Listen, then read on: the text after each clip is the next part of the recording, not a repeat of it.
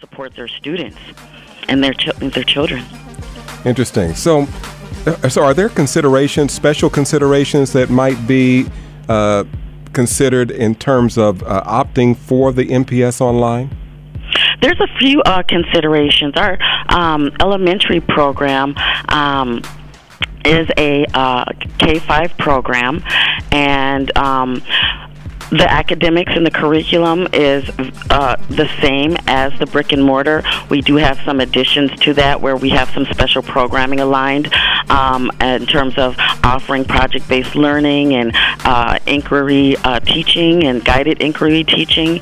Um, in our middle school, uh, students are uh, exposed to um, uh, learning management systems like Odysseyware and things of that nature. And in the high school, we have full time and part time.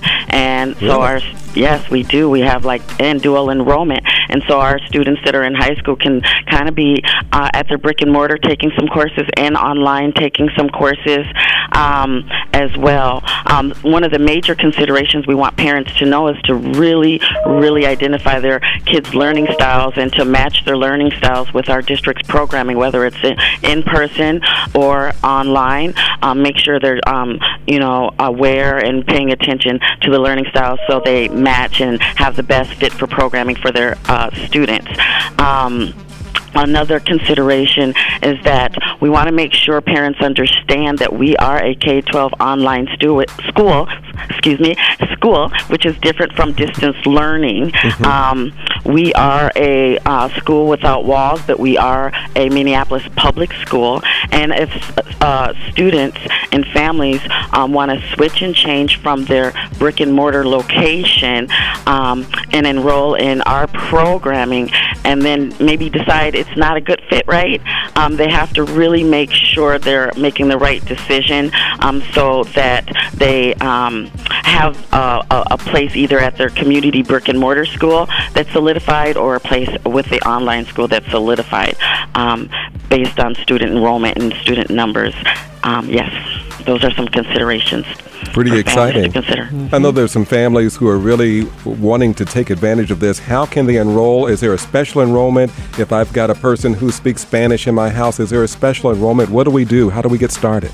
Yes, Minneapolis Public Schools has a uh, enrollment center that is enrolling students um, via phone number. Uh, families can actually call six six.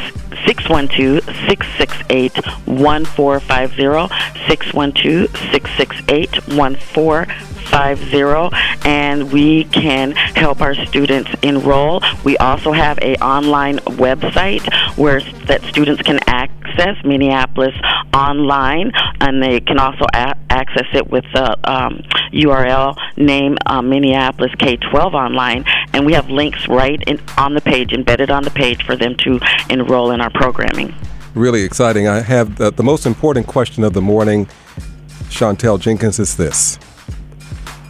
Because the, of the sounding similarities between your name and Chantel's name, does she get special considerations if she would like to enroll in the online school because she is Chantel and you're Chantel?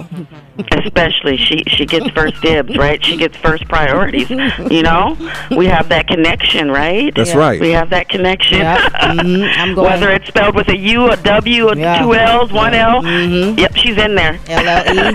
Yeah, yeah. I'm Hey. going. I want to go double part time. Just so Double you know. part-time. Sign me double up. part time And I got to tell you, everybody, that now Chantel Jenkins is my favorite listener because she combines the salty with the sweet. Thanks so much for being with us this thank morning. you so much thank you so much chantel and freddie bell appreciate it All right. Thank you. Have thank you.